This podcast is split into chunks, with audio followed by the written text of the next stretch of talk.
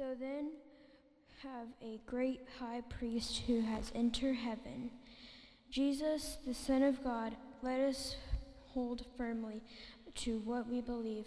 This high priest of ours understands our weaknesses, for he faced all this all of the same testings we do, yet he did not sin. So let us come boldly to the throne of our gracious God. There we will receive his mercy and we will find grace to help us when, when we need it most.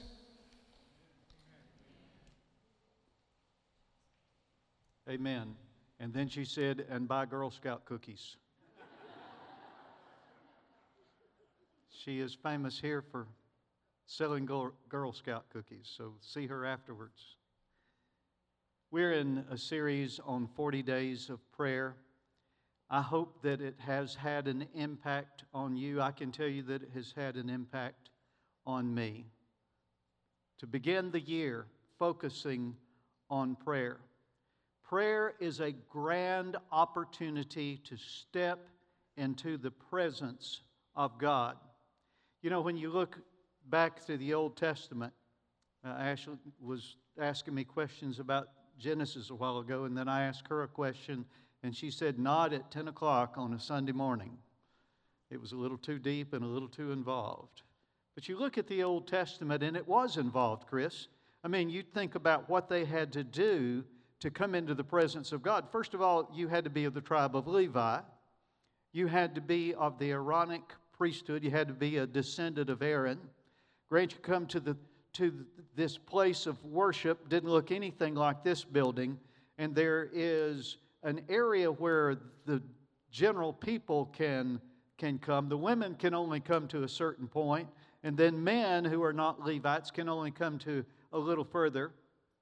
And then there is a, a door to go through, a curtain to pass through into the holy place. In that holy place, there is the showbread, there is the candlestick. Um, you step then through, if you are of the Aaronic priesthood and you are the high priest, there is another blue curtain that you can pass through once a year in order to make atonement for the people. In that, the high priest, when he enters Diana, he would see the Ark of the Covenant. The top of the Ark of the Covenant was called the mercy seat. On top of the mercy seat, there are two giant carved angels with their wings pointed toward each other, tips almost touching. And there above the mercy seat was the presence of God, the Shekinah light of glory. There's, there are places, Gail, where it says in the Bible that the glory of the Lord filled the temple. But Don, there's not many people got to see that. And for the average Joe, or maybe I should say, it's Old Testament, the average Joseph or Jacob, you didn't get to go into that place. You did not get to step into the presence of God. And attempting to do so was certain death. To touch that mercy seat was certain death. Praise God, we have a different arrangement today because we have a new priesthood, a new high priest, and a way that we can come into the very presence of God personally, we personally, uh, we ourselves can, as an individual, come into the presence of God. My series, my message to you today is praying boldly. Because the Bible says, Let us therefore come boldly to the throne of grace. Listen, we have, God has made for us a way to approach Him very different than the Old Testament. He's made a way for us. Larry, He's issued an invitation for us. He wants us to pray. He wants us to draw into His presence. He wants to hear our voices raised in adoration and supplication to Him. We can pray boldly, first of all, For those of you who have your worship guide open, when I say first of all, that means this is the first blank to fill in. We can worship, or I'm sorry, we can pray boldly because of Jesus, our high priest. Consider the apostle and high priest of our confession, Christ Jesus. Book of Hebrews, chapter 3. Chapter 2, it said, For this reason, he had to be made like them, fully human in every way. That speaks of why Jesus came in the flesh. Corey, if Jesus had not come, he could not die for our sins. He had to be like us. That's the law of the kinsman redeemer. He became flesh so that he could become a merciful and faithful high priest in service to God, and that he might make atonement for the sins of the people. Just like the Old Testament priest went into the temple, Brandon, and, and sprinkled the blood uh, on the mercy seat, Jesus died, shed his blood for our sins, and then ascended on high to the real Holy of Holies, into the presence of God the Father to make atonement for our sins. Bottom line, young people, I, they're looking at me. I like that. What that means is God has done all that has to be done for you to be saved.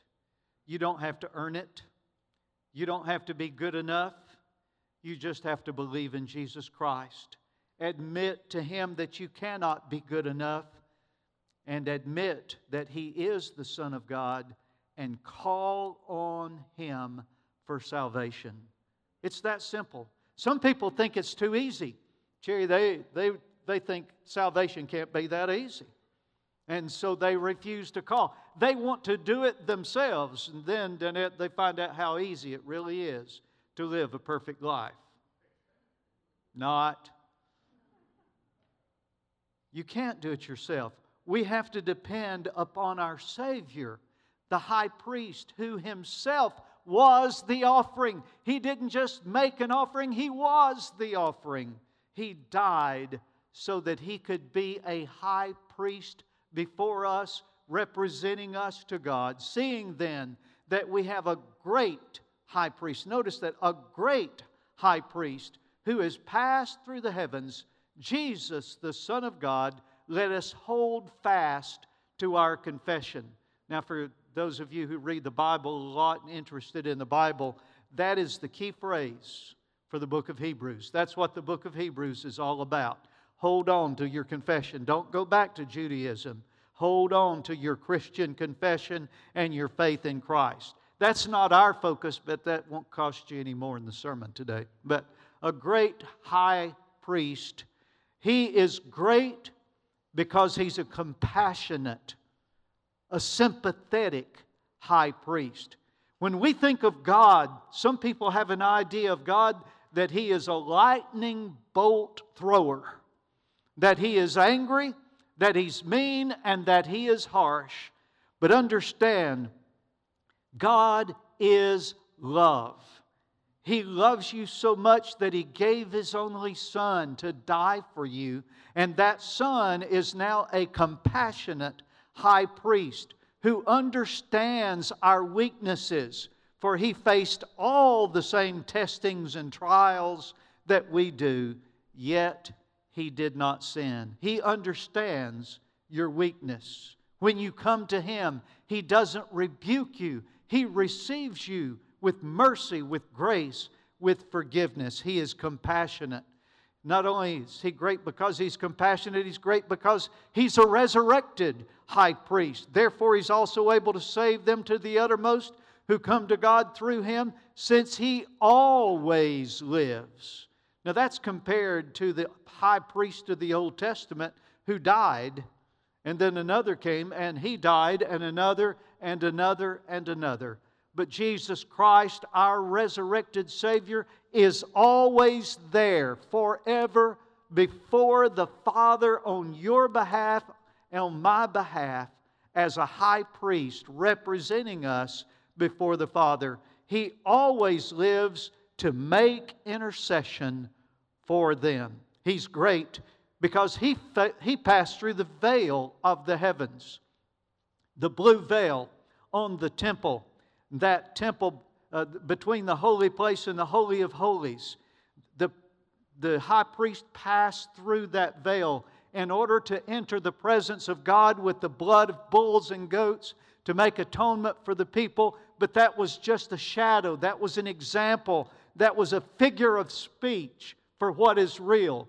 Jesus Christ, the Lamb of God, died for our sins.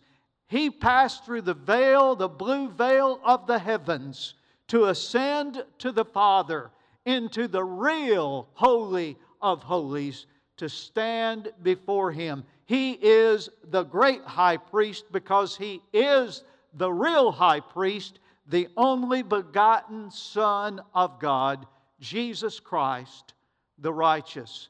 He is great because He is the Son of God. We have a great high priest who's passed through the heavens, Jesus, the Son of God. Listen, Jesus died, rose again, and ascended to heaven so that we could pray with confidence. He made the way for us. It's a wonder then that people don't pray. It's a wonder that we don't pray boldly. You can pray to God with confidence because our high priest is not a person of flesh and blood, but of glorified flesh and blood he took back on the glory that he had before. He is Jesus, the Son of God. Then we can pray boldly because of the veil of his flesh. This is sort of an odd uh, statement in the book of Hebrews. Consider the apostle and high priest of our confession, Christ Jesus, the righteous. Therefore, brethren, having boldness to enter the holiest by the blood of Jesus, by a new and living way which He consecrated for us through the veil that is His flesh. Now, that, that's a difficult statement. The, the veil is His flesh. He paid for our access with His own blood.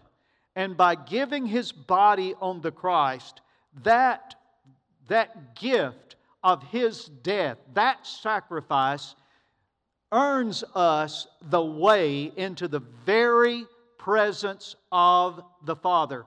There's not a physical veil that we can see that we pass through, but rather we enter because of his death.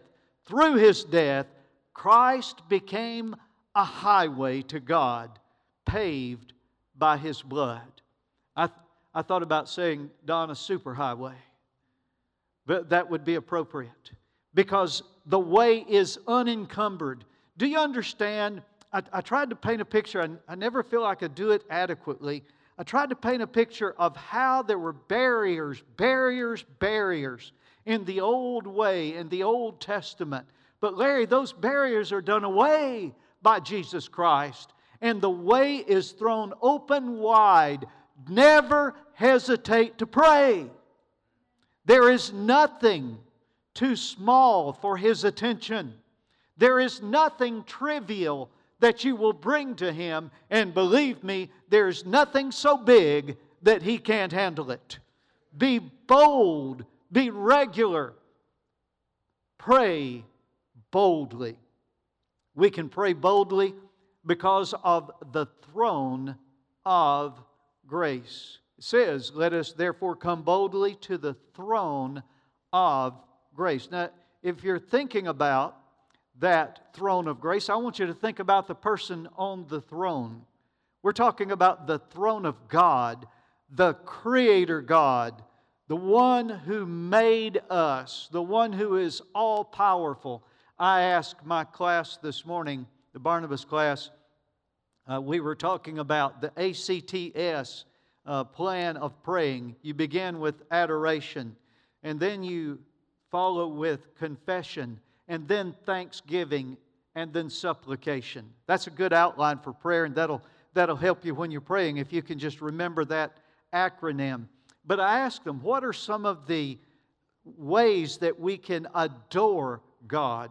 Different class members talked about uh, that God is ever present, that God is all powerful, that God is eternal. I tell you what, you want to know what God is like? Read the Psalms, read David. It'll thrill your heart as he lifts his voice and lifts his eyes to the heavens and he describes the majesty of God. That's who we're talking about. We have the opportunity, Melville, we have the opportunity to step into the very presence of the God who made us. That is incredible. And we don't even die. In the Old Testament, if it done that, they would have died. But we are allowed to step into His presence. He who has all power, all honor, all glory, all righteousness, all wisdom. Notice the throne. When you talk about a throne, you're talking about the seat of power, the place where the king receives request.